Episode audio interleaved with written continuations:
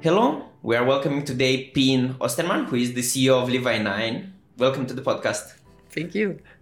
Thank you for accepting the invitation. We are uh, we were at Tech Doc uh, in November, and uh, we started to discuss about Simon Sinek's uh, book, The Infinite Game, and uh, where is describing that every company has to have an infinite game in order to stay there for the long term. And based on that, we we settled to have a podcast to discuss about that book and I don't know how Yeah. Levi Nine is striving for the future. Yeah, indeed. Yeah. How was the experience of reading the book? Um, well, it was uh, reading, listening, because Yeah, yeah. I listened it. I, I listened it. Um, the experience itself. So I think it's. Um, yeah, it's.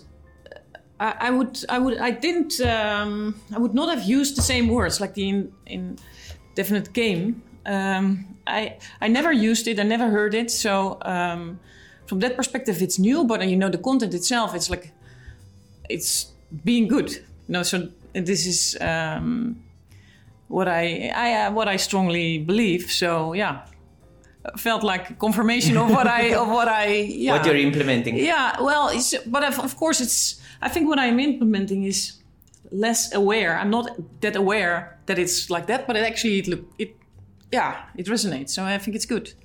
Okay. Yeah. I'm asking because uh, the first pillar of the book it's related with the cause, and uh, I know I understand the vision of, of Levi Nine to bring an impact through business technology, but what's the cause of of Levi Nine? Like, what is the vision that we will never achieve, but we're striving for? Yeah. Um, so let's say I think there's a difference between uh, Levi Nine as a company and and me as a, as a person. Uh, by the way, I don't think you can reach uh, the first one if I would not share that. But um, so if I speak like this is the company, it's more of an official thing. Well, I, if I talk about myself, it makes it easier. But if you look at um, the company, I think it was founded by Bernard and Menno. And um, and why I'm so sure how they look at it is when I started, um, of course they they were a bit scared that that what I would do would be in line with what they uh, were so convinced of. And every time, absolutely every time that I came up with something, they emphasized. Uh, is this in the benefit of an employee or a customer? No, then don't do it. You know, so all the bullshit around it, don't do it. And and they made some really clear choices in the structure of the company, in the fact that we have no uh, bonuses, nothing at all. Also, not for our salespeople, not for me, for nobody. Uh, with a very clear uh, view of of how that impacts somebody's behavior, and they don't want that. You know, they want to be good for people and good for customers. And um, and the fact that they repeated it so often and also got as soon as they thought that it was like on the edge of what they wanted they also got really moody and, and emotional you know so that expresses how important it is for them so um, this is for me uh, how i saw that a, a company really from the top from the essence uh, is what it is. You know I, I worked for very different kind of companies uh, who who did step into that trap of working with bonuses and and yeah very top down uh, structured companies who were bad you know bad for for their own future but also bad for their people and their customers. So um, yeah so this is, is what it is uh, I think from their perspective if you look at my perspective it it is you know it it just makes me really happy to see people happy that that's and and the other side is it makes me feel really sad to see people really sad and uh, and i always enjoyed my work so much you know I, it gave me so much That's one of the things that we feel. yeah so i i, I can share that with you. yeah i i i really it gives me so so much um, joy in my life. And i and i would everybody to have that. You know so if i see that i'm that i'm in a in a in an office and i see that people are struggling with their jobs because things are not well organized and and it interferes with their pleasure i feel it's my responsibility to change that and do something about it and make their lives better. Uh, so for me it's also very much that you know, make creating work environments where people really get the best out of themselves. Okay, okay. Because you asked you, you talked about the role that you have and i was like really curious what's the role of the of a ceo in the infinite game because if you take care of the people as uh, simon was saying if you take care of the people the people will take care of the results Yeah.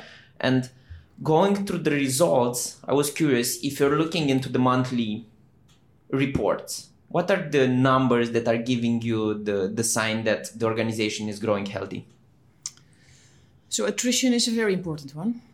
Uh, so that's a true killer. You know, if your attrition goes up, yeah, it undermines your whole business. So you, you lose your knowledge, you your sa- you lose your safety, you lose your friendships on the work floor.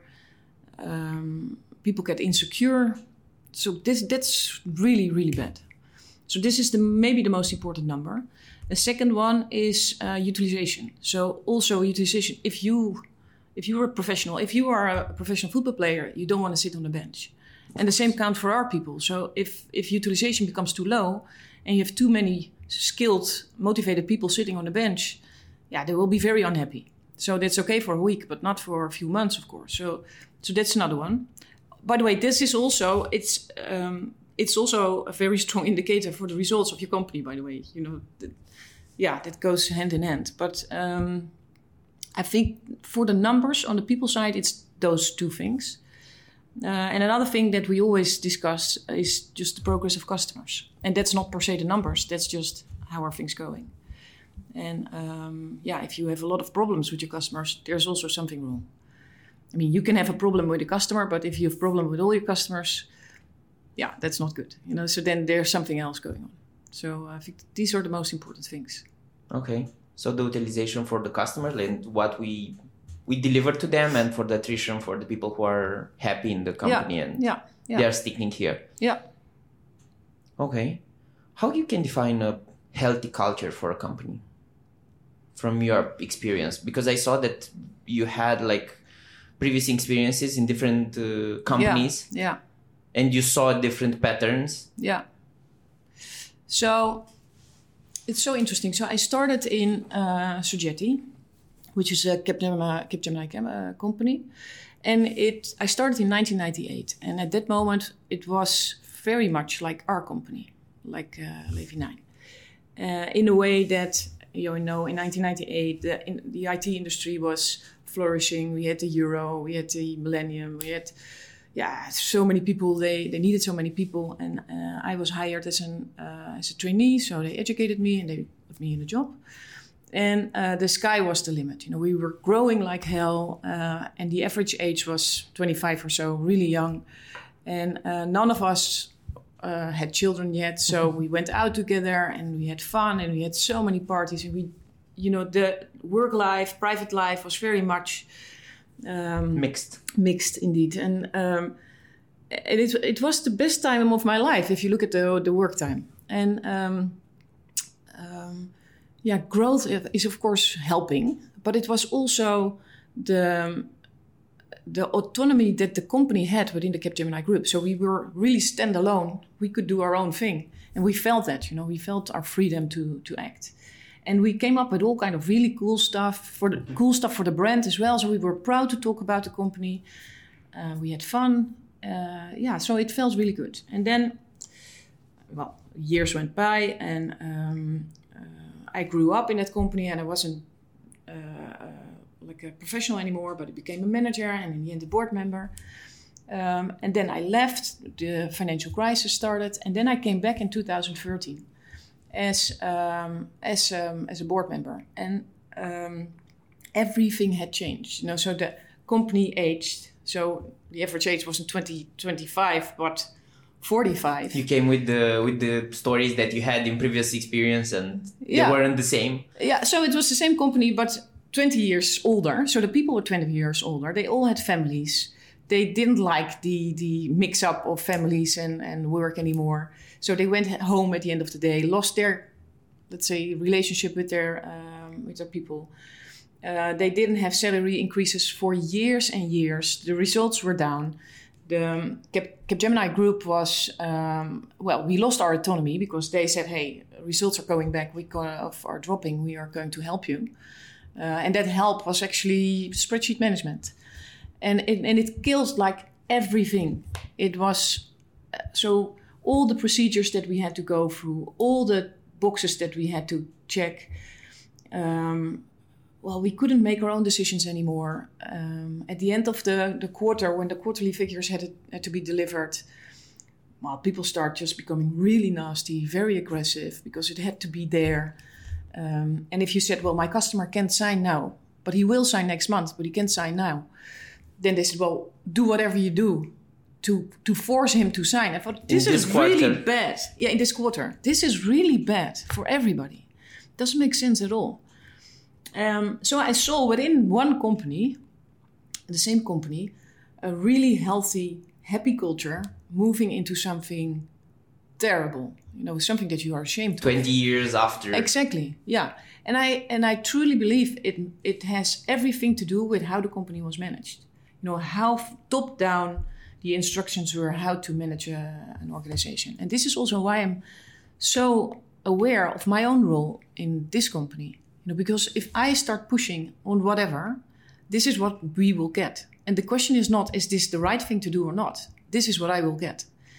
Uh, and, and I think I need the conversation about what is the right thing because I, how should I know? You know, I'm there in Amsterdam. How should I know what's the right thing?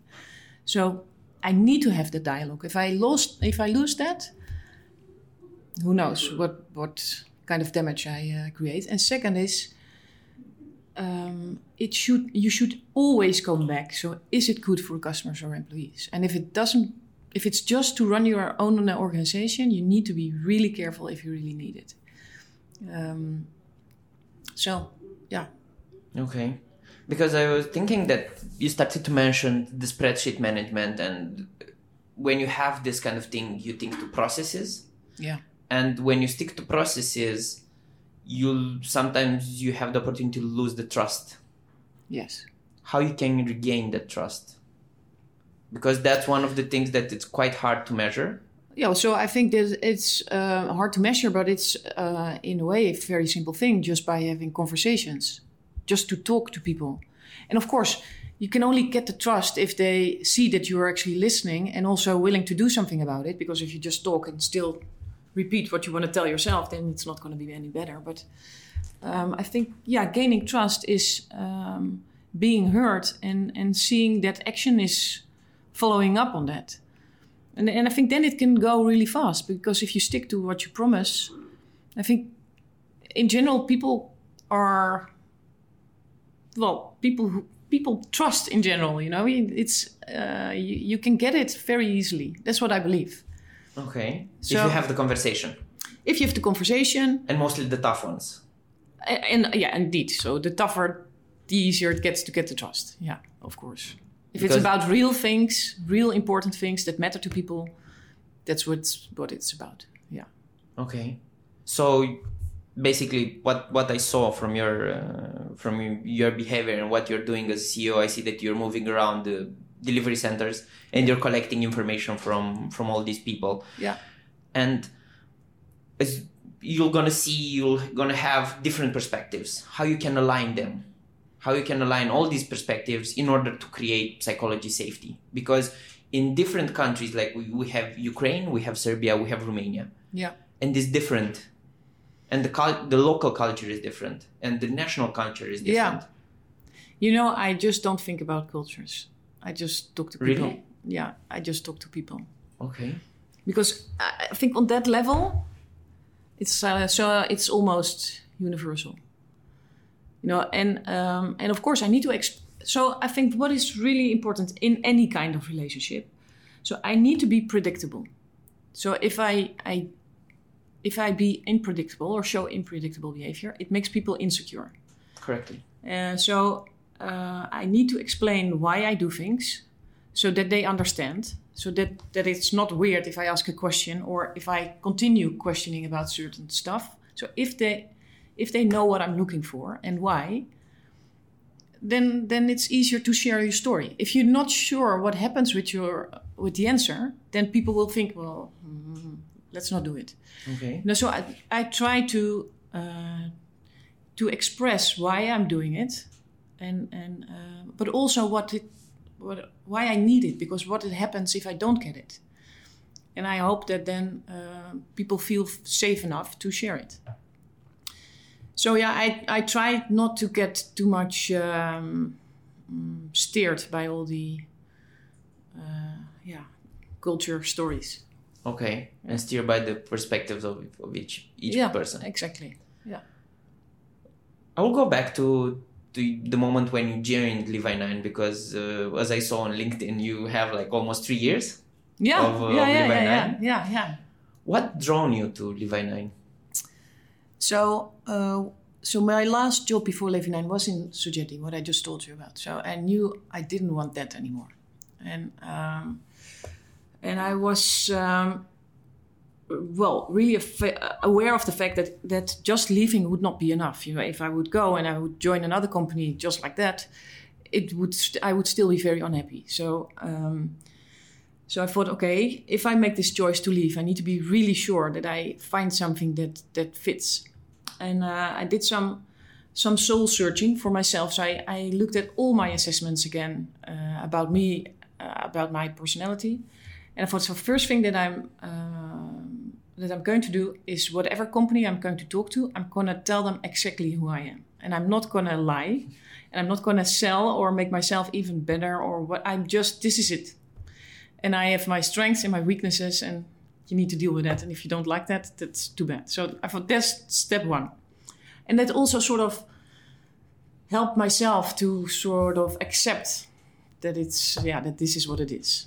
So that was one, and then um, I, um, I I went through all the um, experiences that I had, figuring out okay what was my best moment, what what what was my worst moment, uh, and then I tried to translate that to to culture or to business or to working relationships to be able to express what I'm what I wanted and also what I don't want. And then I did more the um, let's say the the fact part of it. So what industry, um, what kind of role, what kind of location, um, do I want to travel or not? You know, and um, uh, so I said yes. I, I want to be in in services. I just love services. So because of the people part, you know, I just I love it when people become happy, and if I can contribute to that, I, that's great. So I think services, that's definitely yes. Technology, probably yes. That's also where my value is because I've spent so many so many years there. Um, I don't, I didn't, never ever in a um, uh, stock exchange know that company anymore. So privately owned company. Um, I didn't like it to be too big because I wanted to be personal. I want to be in touch with people. So I said, ideal size is between 1,000 and 1,500 people. If it becomes less, it's still nice. But then uh, I also like complexity. Know, so this is so you need some size Some to become. yeah, exactly. So uh, so 1,000, 1,500 seems perfect. I stay where I am, so I live in Castricum, and I don't want to move to another part of the country. I'm not willing to travel anymore, and and um, and I want. It would be nice. Uh, so culture is really important, and it would be nice if there's growth. So that was my wish list, and then I thought, well, I'm never ever going to find something like this. And then uh, a headhunter called and he said, Well, I would like to have a conversation. Maybe I have an opportunity. And I said, Well, before you start talking, I will send you a presentation with my uh, analysis of what I want. And if it's not like that, I don't want it. So, um, so I sent it to him, and then he called bold back. move from my point of view. Yeah, and then he called back and he said, "Do you already know what it's about?" So no, no, I don't. I said, "Well, then we need to talk." So and then it was then it was Levi Nine. And you had the discussion with who? Uh, uh, so this was the hand- headhunter, and then I talked to Paul and to uh, Bernard Menno, and um, they. So I was still not convinced. So I thought, well, okay, but mm-hmm. and then Paul said, uh, okay, let's come with me to Serbia, and um, just join me in one of my visits, and uh, then you can judge for yourself. And and I thought that was such an amazing thing to do because actually I worked for a competitor. And he invited me in his conversations with the delivery directors and the country manager. And he didn't tell them who I was. Um, and he just so it was like an ordinary meeting. They shared everything, their numbers, their their uh, customers, everything. And I thought, well, this is such a sign of transparency and trust. This is so special. Okay, I go for it. yeah. Cool. Like Cool, huh? really, yeah. Yeah. It, it it's make me think that probably the the part that you were transparent, they were transparent to you, so it was a Yeah. other way around. So first you were the chief operation officer, and then you Commercial- of, uh, customer. customer. Yeah. Chief customer officer. So Debbie's Okay. role. Okay, and then you became uh, after one year and a half, something like that. Yeah, three months, one year, three months. One year and three months, you became a CEO, and I was like really curious. What was the I don't know when you received the offer, or I don't know how it's the the discussion. Yeah. yeah. Did you had any hunch like? Yeah, I knew it. We knew it up front. It was the deal. So uh, we knew Paul would would like to um, retire, and um, and we also so we said it's not uh, so to give me the best uh, opportunity to to be a good CEO. You better know the company, but also you better get to know the people in a different role because you know, yeah, it's it's just different. So. Um, so we took as long as we needed to make sure that I was ready for it. Okay, And I think also that's super cool.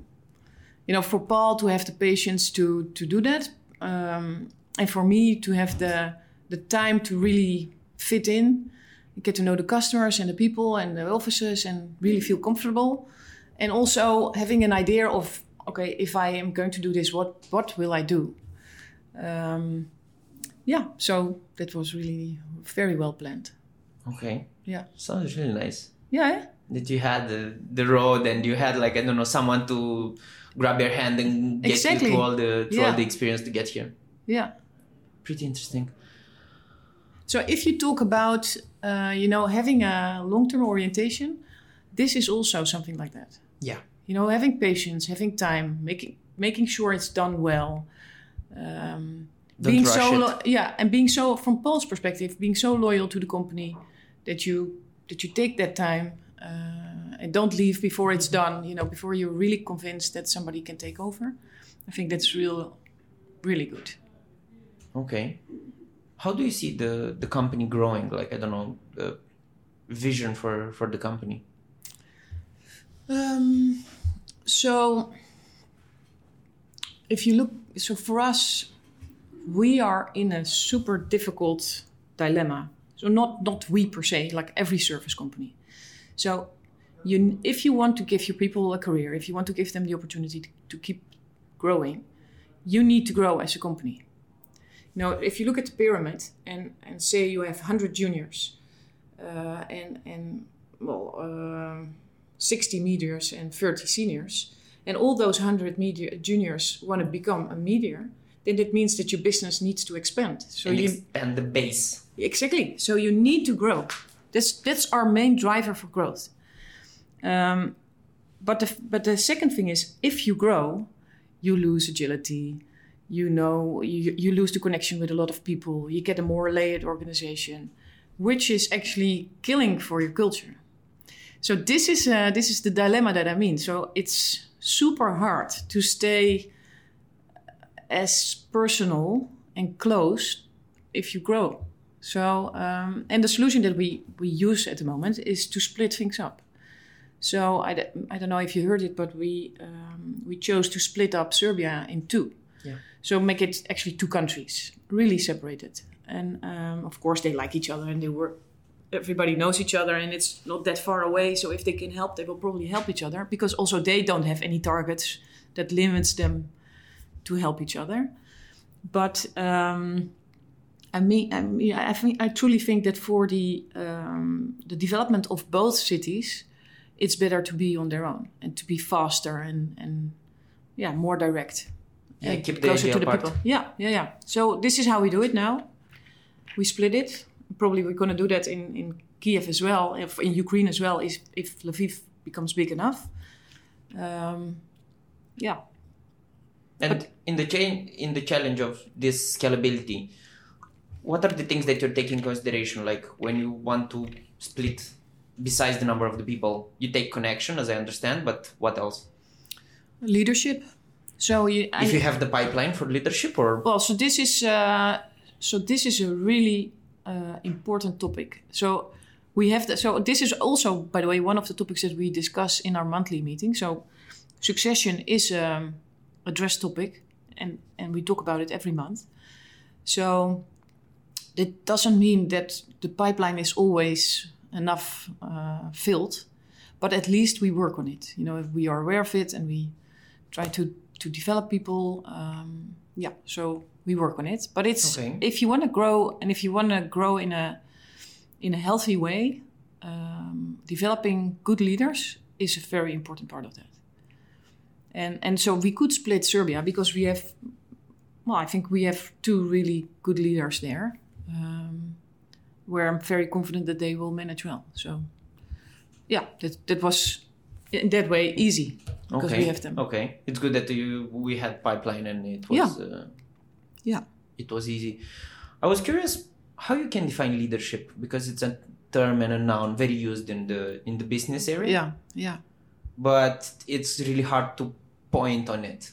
And I was like really curious Yeah, how you yeah. define it. Well, I uh, I just read a book about it, and Which one? um, yeah, it's a Dutch book. Okay. and it's not translated yet. Otherwise, because I, I was so inspired by it that, that, that I would like to share it with um, with our leadership, but I I couldn't. So we um, we wrote to the author. So if he has it in English and he's translating it, it's going to be available in half a year. So, but it's about uh, uh, it's new way of uh, rewarding, and uh, it's it's a discussion about what what motivates people um, and and of course, money is one of the topics that they discuss. But well, if you look at why people leave the company, most of the time it's because of their managers. So this is what research shows. Um, and if you look at okay, what is then what a manager should do? Um, then there are a few characteristics that managers should have to be uh, really personal characteristics to be able to become a good leader. It doesn't. Still, you need to develop it. But um, if you have no interest in others, general, then it's probably going to be very hard to be a very good leader. You know, so there are a few of those uh, characteristics that you can test people on to see if they have that or not.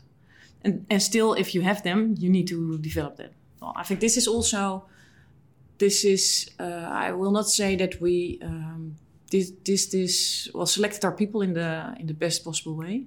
I think we do have really really good leaders also. Um, but this is also something that will that we will going to develop in the future better than we currently do it. People who care about other people.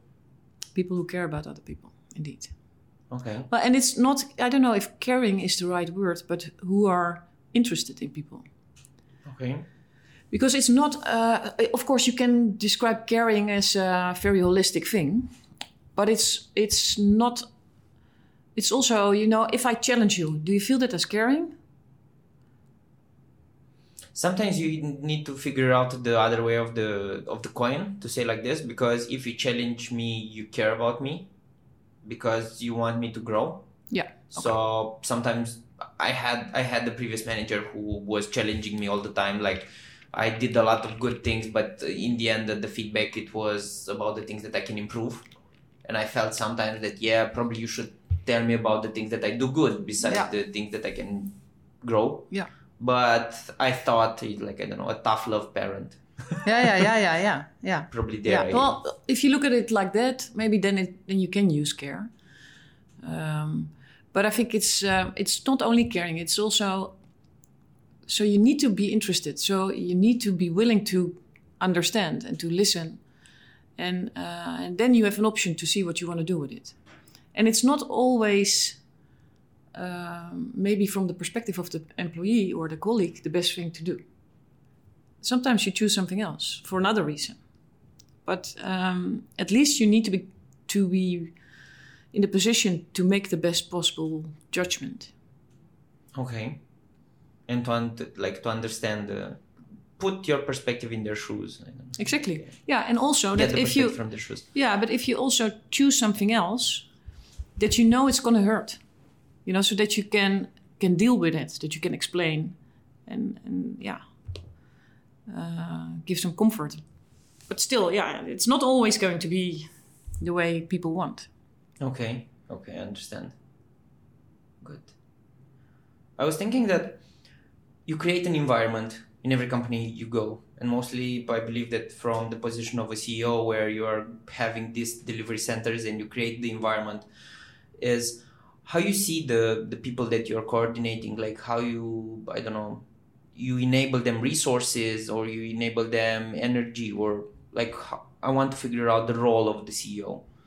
Well, I think um, one thing. So it was nice because this morning we had a meeting with the um, local leadership team here, and um, uh, and I asked them uh, for feedback. So so um, well, what do you think about me and what can I improve? And uh, one of the things that uh, Justinian said is what I bring them is structure. So for so uh, we we are now working on a um, local uh, local strategy and and how to get there uh, is quite hard. And you know, yeah, why is it hard? You know, just do it. But it's then you need to do it, and then you think, okay, where do I start? You know, how do I get there? Plus, if it's something big, it's yeah. challenging. and you don't know the place where to grab it. And exactly, and and then you start having discussions because of some some people describe it very high high level, and some do it with a focus of a year. So what's right? You know, where should I? How should I do it? Um, and and I thought it was really important to. I think we're now ready to really have local strategies to have people thinking about what I want to do with my delivery center uh, for the coming years. So, how did you get to this perspective? Well, you know, I as you as so if I look back where I started, I started on the highest level to have that strategy in place. Um, um, and I also said, well, this is where it also ends for me. You know, I mm-hmm. give you that direction. This is where we go, and then you need to deliver that uh, or translate that to your operation.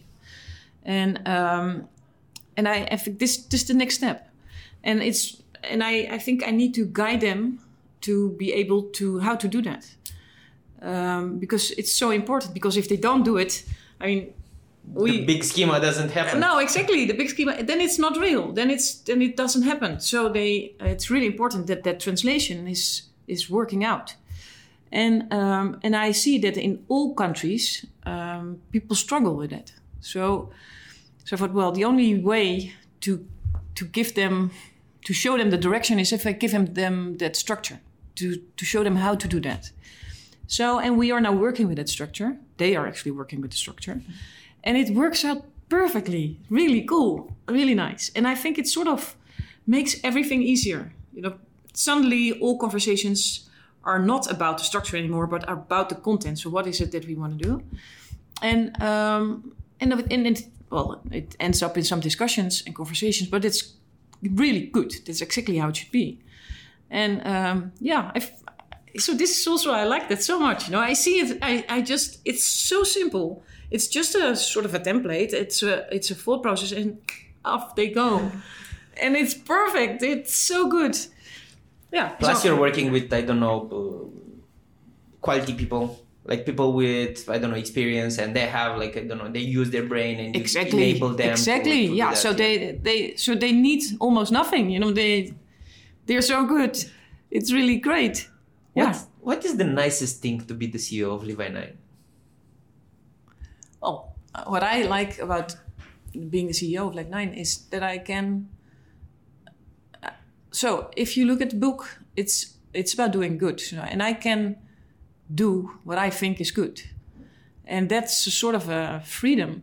So freedom, no, it's it's freedom with it's, responsibility, right? Yeah, of course, yeah, yeah. But but you know, being able to make that choice is so, I love that so much. Or, or if you look at the other side, I hate it so much to follow somebody where I disagree with.